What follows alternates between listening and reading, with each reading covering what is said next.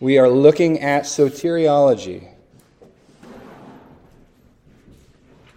Thank you. You're welcome. Everybody else have a handout? All right, so we are looking at soteriology, which is the study of salvation. Soteriology, the study of salvation. So this is doctrine number eight in our Foundations in Christian Doctrine study. I was thinking about that the other day. It's kind of fun. We're getting close to the end, so we'll see. We've got um, just a few left. Soteriology, what we're starting into now, um, and then we'll do ecclesiology, the study of the church, and then eschatology, the study of the end times. Um, so we're nearing the end. See how long it takes us, but it's fun. I've enjoyed this study. Um, so this morning, we're thinking on soteriology which is a natural outflow, if you think about it, of what we've been going through. So we started with, excuse me, bibliology, the study of the Word of God, the Bible, which makes sense because that is then our launching pad. If Scripture is inspired by God, inerrant, and profitable, well, then we would want to know what it has to say about everything else. So then we talked about theology, the study of God, specifically the triune God and then God the Father as the first person of the triunity. Then we looked at Christology, Christology, the study of Jesus Christ, which is clearly um, closely interrelated with soteriology, what we're diving into now. Then we looked at pneumatology, the study of the Holy Spirit. We looked at angelology, the study of the angels of God, as well as the fallen angels, Satan, and the demons. And then, help me, Oh, then we looked at anthropology, the study of man. What does Scripture say about how we are made, our nature, etc.? Then hamartiology, the study of sin, what we just came out of, was an outflow of anthropology. So now, understanding who we are and how God made us in His image and how we've fallen through sin, then leads us into there needs to be a solution, and that's soteriology, the study of salvation. So you have on your uh, you have on your handout the outline. Um, today we're looking at introductory sort of things, and we won't belabor every single point in all of this. We can discuss it as much as you want, but it doesn't have to be long and drawn out if we don't want it to. So we'll just see how it goes. But the way I think through it, we're looking at introduction today. Um, talk about a couple things under that, and then we'll just go chronologically, best as we can understand from the scripture. So we'll go number two is what does scripture say about salvation, soteriology, prior to the salvific moment in an individual's life? So that involves things like God's election, his predestination, his foreknowledge. It also involves the atonement, the work of Christ on our behalf, his substitutionary atonement, sacrifice to satisfy the wrath of God. Um, we'll look at then at the salvific moment things like faith and repentance, our side of it, the application of the atonement, and then the results of the atonement, what all comes from it. Things like justification, regeneration, adoption, reconciliation with God, etc. Then we'll conclude um, the study by looking at what happens following the salvific moment. There is more to soteriology than just I'm saved, I'm forgiven, and that's it. There's actually a future aspect of it as well, and a day to day. So, progressive sanctification, our growth in righteousness, as well as God's preserving those who are His. Um, we'll talk about eternal security under that heading. Talk about glorification when we see Christ and we'll be like Him because we see Him as He is. And I'd like to just have a discussion about heaven as well as hell um, as it relates to soteriology thought that might be fun to just take toward the end of the study some time to meditate on heaven, what we have to look forward to, as well as uh, the lake of fire, hell, eternity separated from God. I think sometimes that's one of the most motivating things toward evangelism is contemplating the lake of fire. At least for me, that's one of the things that lights my fire inside, if you will, is an understanding of what people have um, to anticipate on the other side of death if they haven't received Christ. So we'll have a discussion on that. Um, but before we even start into any of the notes, one of the questions I had for us why do we want to study soteriology? thoughts, comments? Why would we want to study soteriology? Why would we want to study salvation? So we know what it entails to be saved? Yeah, absolutely. Okay, so that's number one, is in order for us to obtain personal salvation, to grasp the gospel so we can personally be saved. What other reasons? I think in terms of evangelizing, Mm-hmm.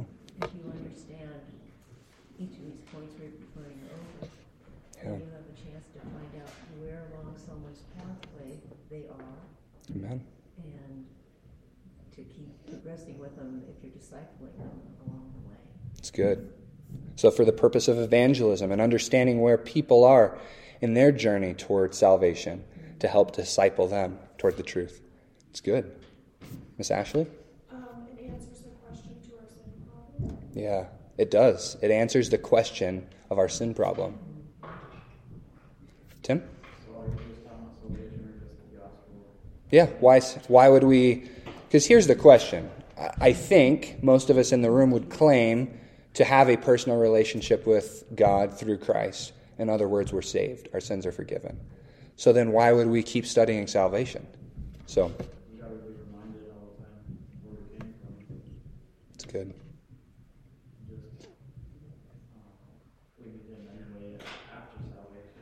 Uh, hmm that. Yeah. I do. Yeah. So it helps us in our sanctification to be reminded of who we are in Christ and where we came from, um, What we were saved from. Yeah, it's good. So just as the gospel was sufficient to save us through Christ, so also it's sufficient for our sanctification and our growth in righteousness.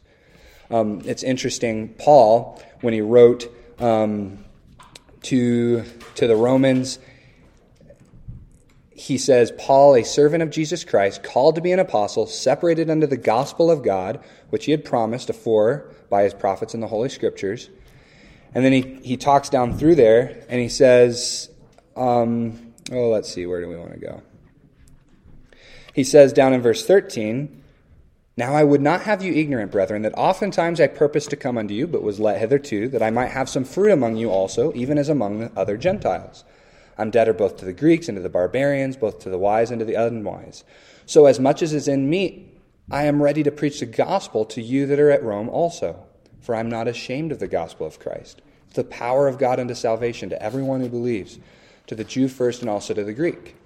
But think about the audience of the book of Romans. To whom did Paul write the book of Romans? Was it to the unbelievers who were in the city of Rome? No, they probably wouldn't have read it. It was to the saints who are at Rome. And he says, I'm excited to preach the gospel to you also. I find that fascinating. And then he spends 16 chapters detailing one of the most elaborate presentations of the gospel ever, detailing the gospel for people who are already Christians. They've already been saved from their sins. So there is value because Paul, like he does in most of his letters, he transitions from delineating the gospel in the first 11 chapters into then making practical application to the life of a saint. So, if Paul thought it was important, it's important for us too. Another thought, what Miss Diana said, um, it helps you remember what you've been saved from, the wrath of God, which helps engender in us gratitude, but also humility. If we don't understand the gospel, if we, if we start to forget the gospel promises, it's easy to become proud. It's easy to become ungrateful, grumpy, impatient. But when we remember how wicked we were and yet God loved us and rescued us, it helps us be able to give grace to others, maybe when they sin against us. But then it reminds us, wow, I'm one of the most forgiven people, so I ought to be one of the most forgiving. I was thinking of the song, Count Your Many Blessings that you're doing this morning. Yeah. I thought, you know, if we didn't have all the other blessings, if we only had, if we only had this blessing of salvation, that is the greatest blessing we could ever receive. Amen. Doesn't matter what the rest of our lives are like. That's right. We've got the greatest blessing, and I think we need to be humbled, like you said. Yeah. Amen. Brother Warren? I think, why should we be concerned about our salvation as a Christian? It's because it puts our focus Jesus Christ. hmm We can talk about everything else, but not necessarily focusing on Jesus Christ. How can you focus on salvation without focusing on Jesus? You Amen. say, well, God did this for us, God did this for us. Well, it was Jesus Christ. God instructed His Son, and it was His Son who did it. And so we focus on who Jesus is and our relationship to Him and, and magnificent work He did at Calvary. Mm. Amen. So it directs our focus to Christ. Amen. Brother Tim? I was thinking about Philippians one, when he's talking, only later conversation, he is and becomes the gospel of Christ.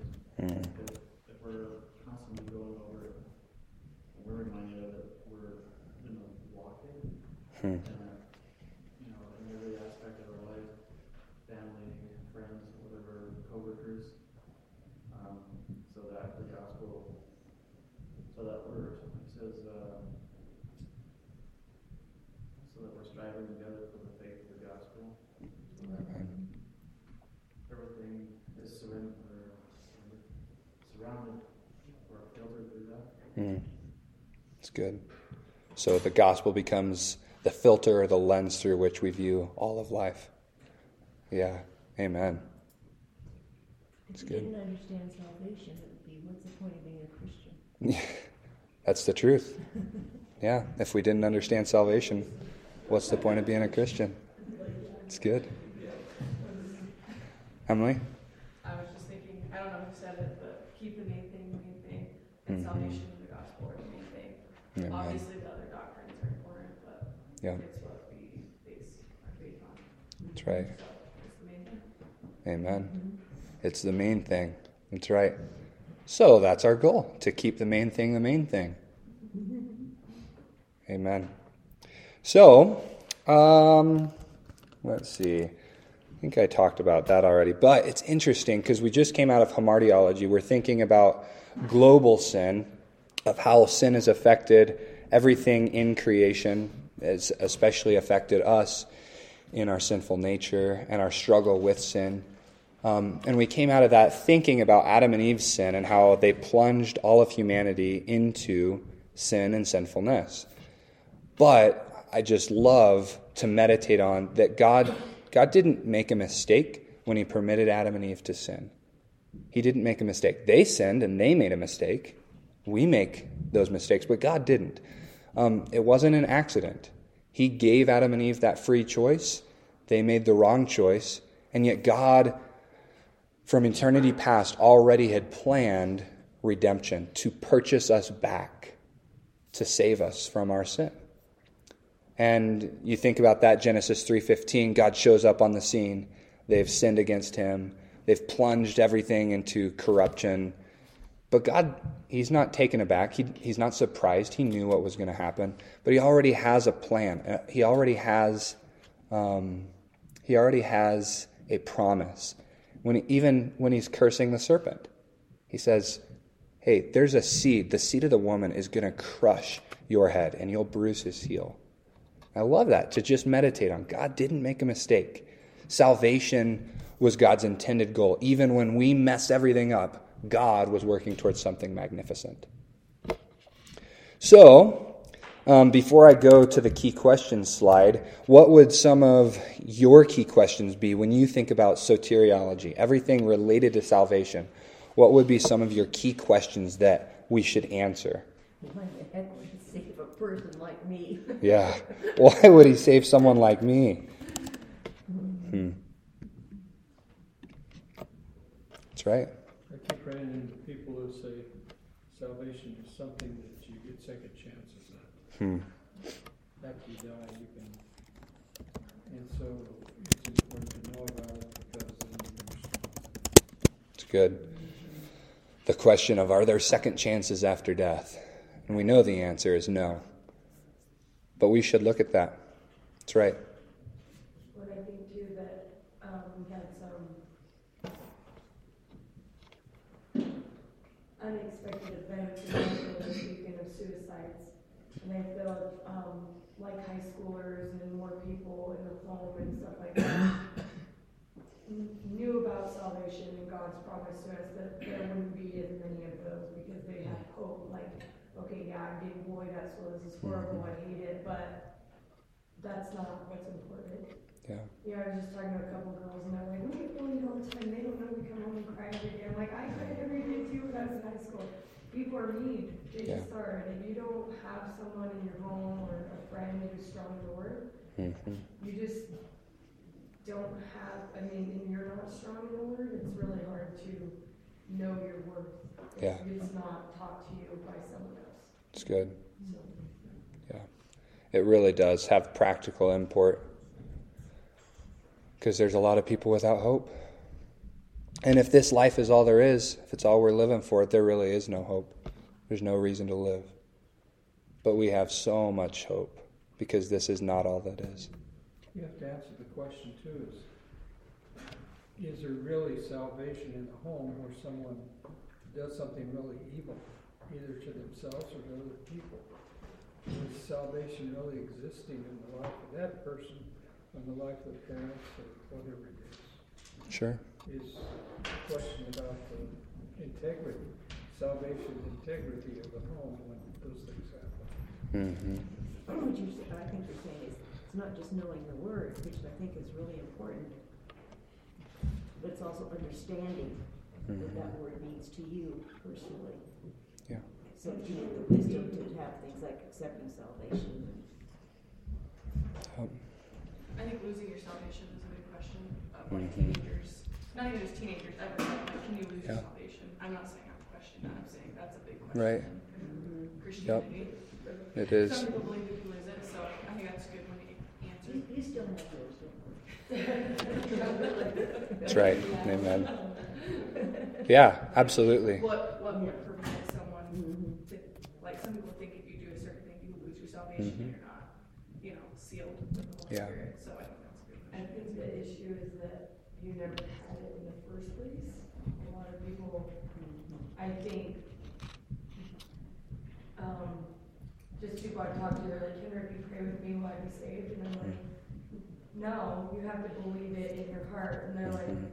well, what does that mean? And I'm like, you have to believe that Jesus came down and died for your sins on the cross, and that God and Jesus are real. And they're like, oh, well, how do I know that? I'm like, well, you have to maybe learn and pray, and you know, so not a lot of people, a lot of people, you know, say a prayer with someone or they do this, but and they think they're saved because they've done this ritual, hmm but yet they still in their hearts do not genuinely believe. Yeah. And so then therefore I don't think they have true salvation in the first place. So and then people are like, oh they lost it. It's like no, they didn't know it was in the first place, so they never even had it to lose. Mm. So you can't lose it. Yeah. And then eventually maybe they'll come and truly know what salvation is and truly believe in their hearts and therefore they are saved. And then at that point you should see baby fruit at least, like something. Yeah. It's good. Jumping off her idea is that maybe the question is, if we say that maybe they weren't saved, and that's kind of giving a pass on something, is how much faith does it take to really obtain salvation?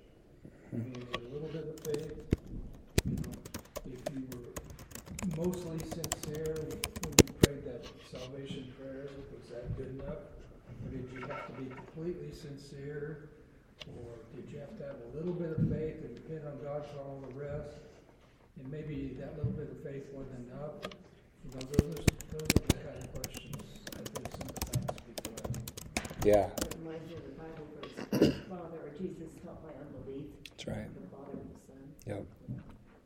It's good. Lord, I believe, but help my unbelief. Yeah. So we're asking questions of eternal security, questions of the true nature of faith. How much faith does it take? What is faith in the first place?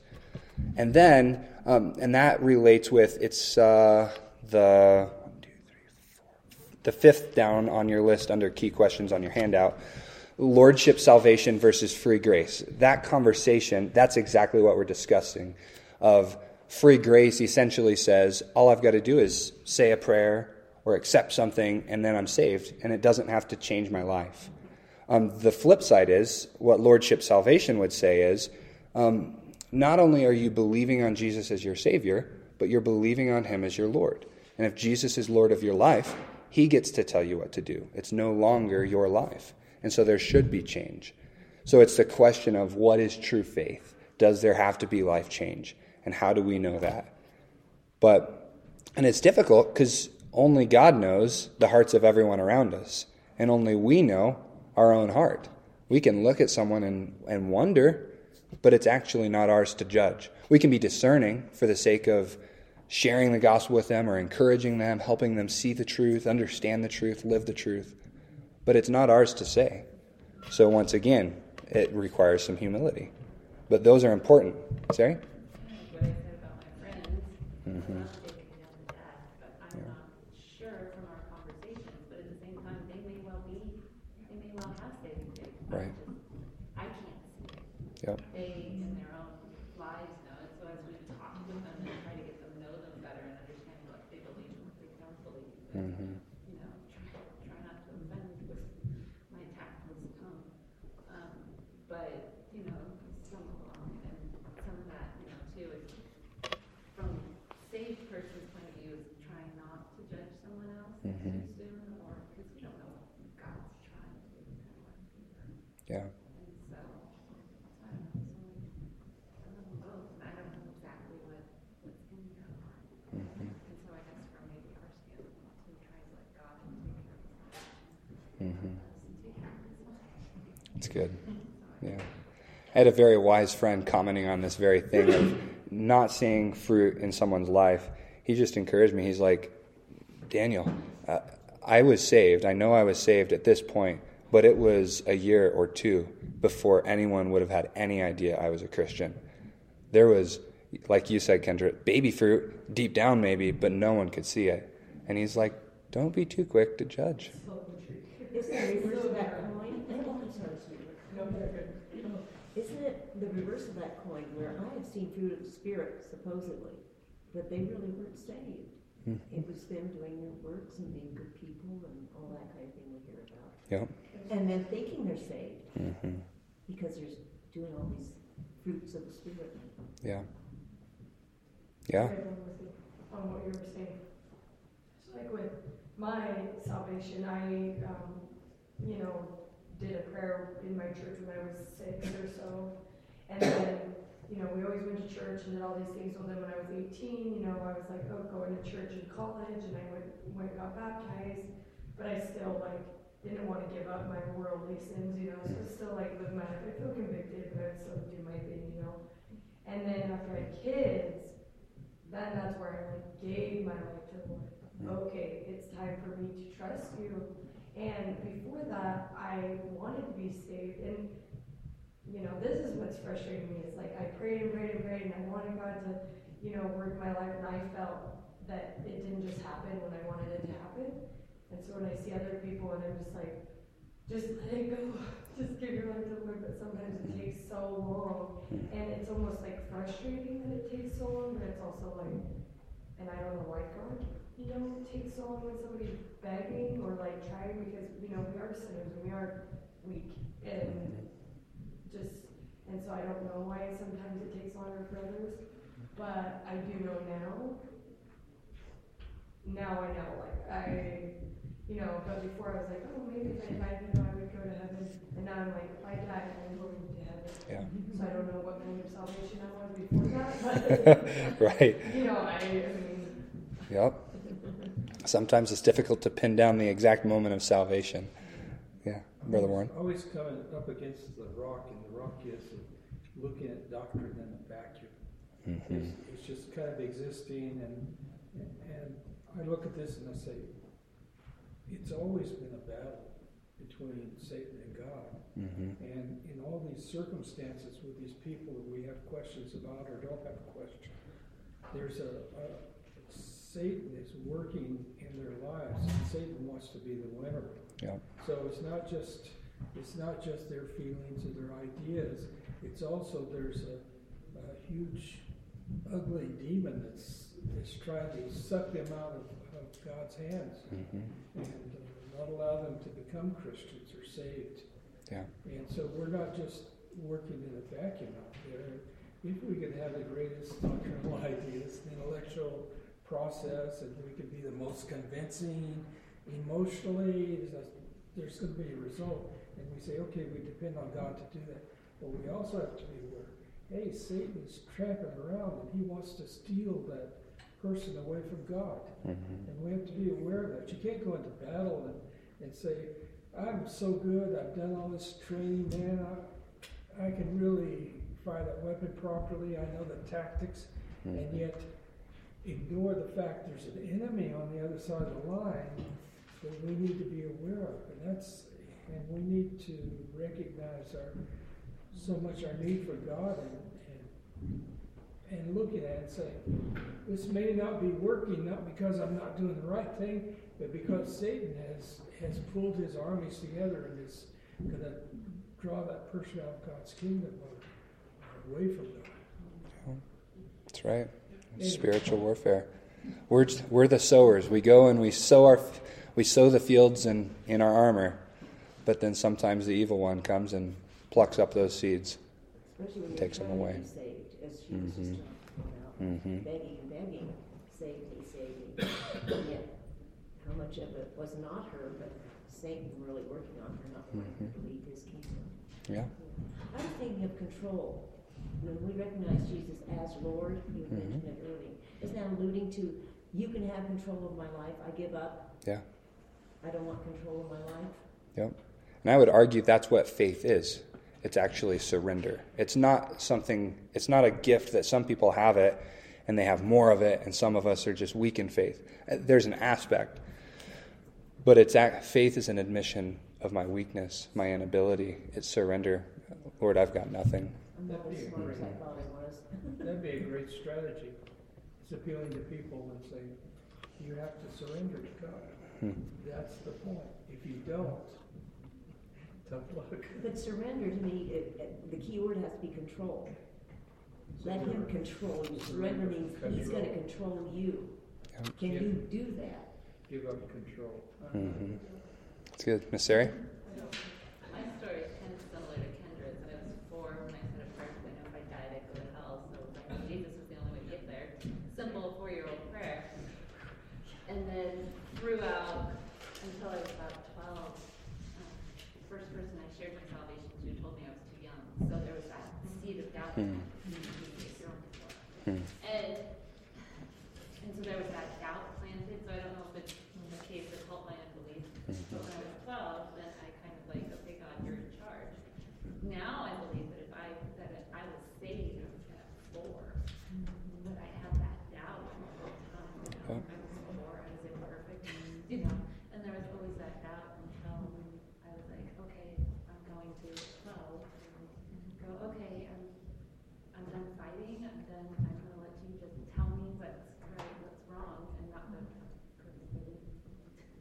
30 years later, I'm not. But, you know, it's, but it's that case of helping my unbelief. Mm-hmm. You know, I believed it for help my unbelief, and he slowly and surely did help that. And I believe, you know, at four, I was, I had saving faith. Amen. I had the same experience, except that was six years ago so, I was a little bit older. Yeah, well, wiser that when you're four, you know, you're obviously not making a whole bunch of fruit, because you're not like, you're just baby fruit. you're a baby. Yeah, you're a baby. hmm So yeah. It's good. Yeah. Ashley? Um, so what keeps co- going on in my mind is, um, the question of, like, what sanctification is. Like, hmm when does that begin? You know, you say the prayer at four, you say the prayer at forty, whatever. Um, is sanctification, does it begin when you, I mean, are we ever fully surrendered, but more so fully surrendered to letting go of the control? Or does that sanctification process begin when we say that simple prayer? Yeah. Can you explain sanctification? Yeah, so we'll look at it more, but sanctification, it's a word that means being set apart or to become holy. So the way we think through it, Salvation is deliverance from the penalty of my sins, it's my forgiveness. Now I have eternal life. So at the moment of salvation is when sanctification begins. When you're saved, you can think about that. But at the moment of true salvation now, there's progressive sanctification, and it's simply growth in righteousness. It's becoming more like Christ. It's being set apart from the sin that once characterized my life, being set apart to God, consecrated, given to Him. But it's progression because we're not all that we should be at the moment of salvation. We're not all that we should be 10 years later, or 20, or 50 years later. There's progression, progression in it. It's progressive sanctification. Isn't there also the Holy Spirit involved in that? Correct. Because I think if you are saved, the Holy Spirit is immediately put into you to mm-hmm. help with that sanctification process. That's right. Yeah, he's the primary agent of change, the one changing us. It's good. So we'll save that. We will talk a bunch more, Lord willing, about progressive sanctification unless the Lord comes back and permanently have to study- sanctifies us. have to study anytime. I know. That would be awesome. Even so, come, Lord Jesus. Quickly come. But if we're still here, we'll work through this. So, key questions. I want to talk through um, this Latin phrase, ordo sal- salutis. Um, it's a fancy theological term. All it means is um, the way of salvation, or the way theologians typically use it is the order of salvation. So we'll talk about that for a couple minutes at the end today. Um, we do want to talk about election versus free will. Just for a few minutes, Pastor actually just taught through that in Ephesians chapter 1. I think last time he taught, last time he preached, I can't remember. Very recently. So we won't belabor that point as Pastor just dealt with it, but we will discuss it at least a little bit. We want to talk about theories of the atonement. Essentially, um, was Jesus' sacrifice a substitute and enough, or is there additional aspects to it where Christ? So there's different theories, and we want to talk about that. We won't get too um, too elaborate in our discussion of the theories of the atonement, but I want to introduce us to it because, as Brother Warren said, we don't study theology in a vacuum, and there are people out there who believe that Jesus' atonement was other than a substitutionary atonement, where his blood shed paid for our sins. There's various models. There's a Christ is a victor model that he just had victory, and so then he gives us the victory. Well, that's part of the atonement, but there's more to it than that. So we'll talk about it, Lord willing. Um, we want to talk about the extent of the atonement, um, and that simply is um, theologians debate was Jesus' sacrifice limited in its ability to atone for sins? In other words, did Jesus only die for those who would be saved? Or did he die for the sins of the whole world, but it's only efficacious, meaning it's only effective for those who receive Christ's work? Does that make sense? That's what we want to talk about there. We'll talk about lordship, salvation versus free grace. Um, I want to have just a discussion about the salvation of infants who die prior to what we might call the age of accountability, because that's rather practical as well. Um, and, and eternal security, and we just added are there second chances, and then how much faith does it take, discussing the true nature of faith. Sound like a good plan going forward? So let's take about five minutes and discuss a definition of salvation. How would you define salvation? You don't have to have some ornate definition. Just what elements would be important if we're going to define what is salvation?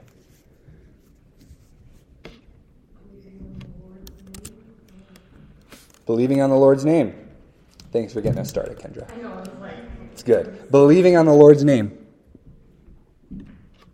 What else might be important, Miss Sari? So I was blind, but now I see. I was lost, but now I'm found. Hmm. So yeah, I mean, it's totally. I was messed up, and somebody pulled me out of the pit. It's good. I was messed up and somebody pulled me out of the pit. I like that. Somebody write that down. We're quoting Serenity. Amen. I think I res- being rescued from the consequences. Yeah, being rescued from the consequences of our sin. That's essential.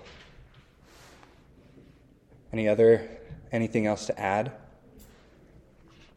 Pastor, let me find this. My slides are really tiny. Maybe I'll make them bigger. Pastor had, oh, I didn't put it on a slide. I'll just read it for you. Um, Pastor has something. He actually just preached it at the most recent celebration of life that we that we just had on Friday. But he says salvation implies four truths. Number one, a gracious actor. In other words, there's a savior involved in salvation, someone who do, does the saving. Number two, it implies a helpless object, someone who needs saved and cannot do what they need. Number three, it implies a disastrous fate. In other words, death, spiritual death, eternal death. But then number four, it involves a glorious deliverance, eternal life. So I like how he works through that, thinking about salvation. A gracious actor, there needs to be a Savior. That's the Lord Jesus Christ. Number two, a helpless object, someone who needs salvation, rescuing, deliverance from our sin. That's us. A disastrous fate, death. And then number four, a glorious deliverance, life. And I'm sorry I meant to put it on the on the slides, but I forgot. But there there's some scripture on here, and I'll let you look up the majority of it. But realize that salvation is used um, in three different tenses in the scripture. There's a past aspect for someone who has been saved from their sins. There's a present aspect of we who are being saved. We'll look at that. But there's also a future aspect of we will be saved. Not that we'll be, um, not that we will be forgiven and become a Christian in the future, but that there's a future aspect of salvation. So let me let me tell you what I mean. Titus 3 5. Maybe go over there. Titus chapter 3, verse 5.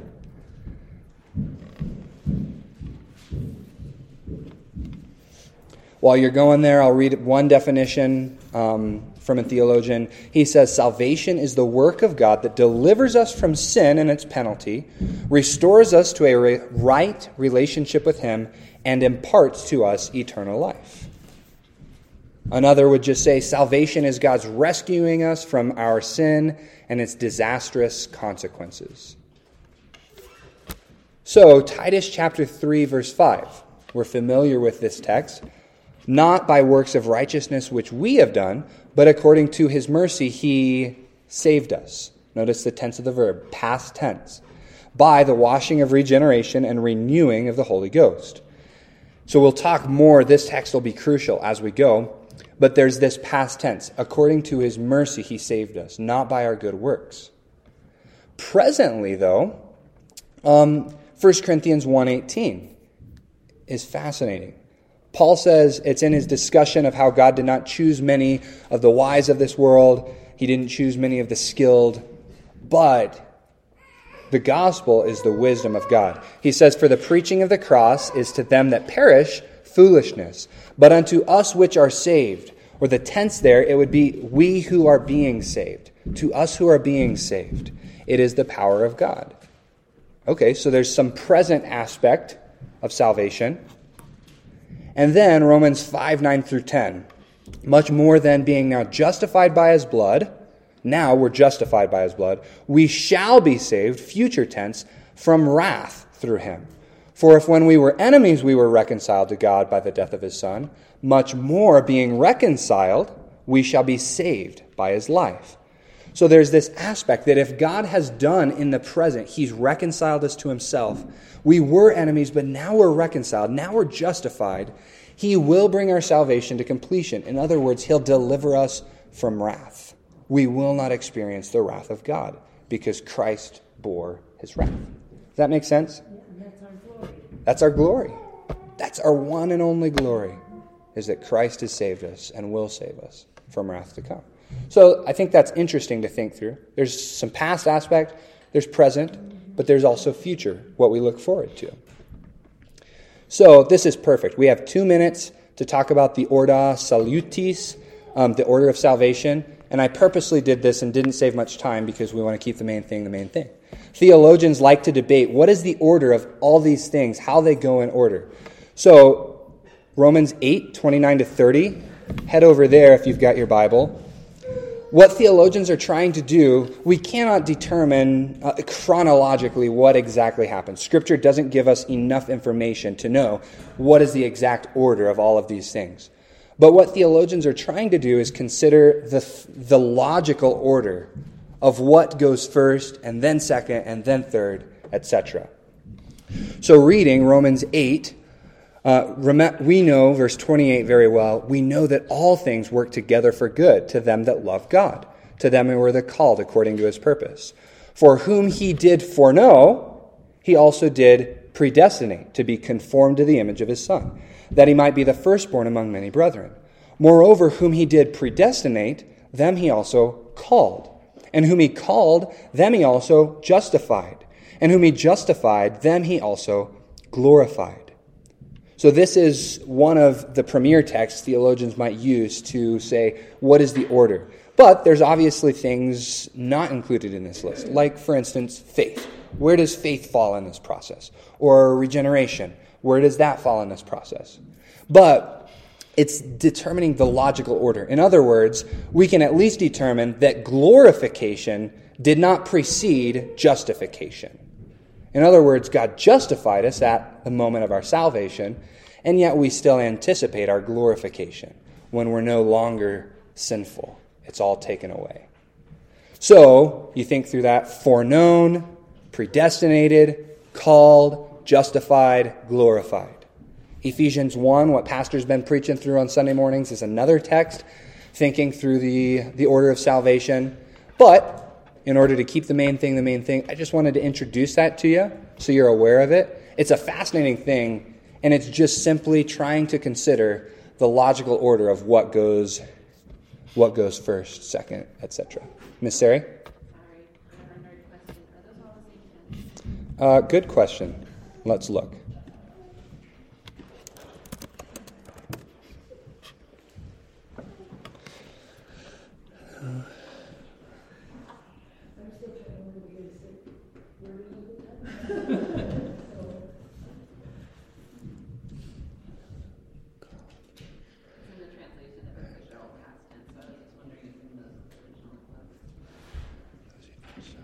Okay, yes, they all are aorist active indicative.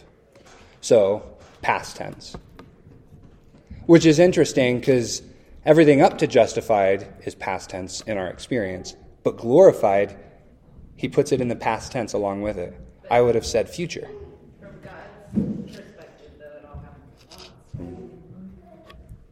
happens. Who can know the mind of God?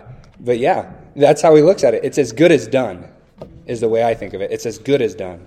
So, from God's perspective, the fact that He saved us is the fact that He glorified us. Really fun. That's right. Jesus will not lose any that are His. Amen. Amen.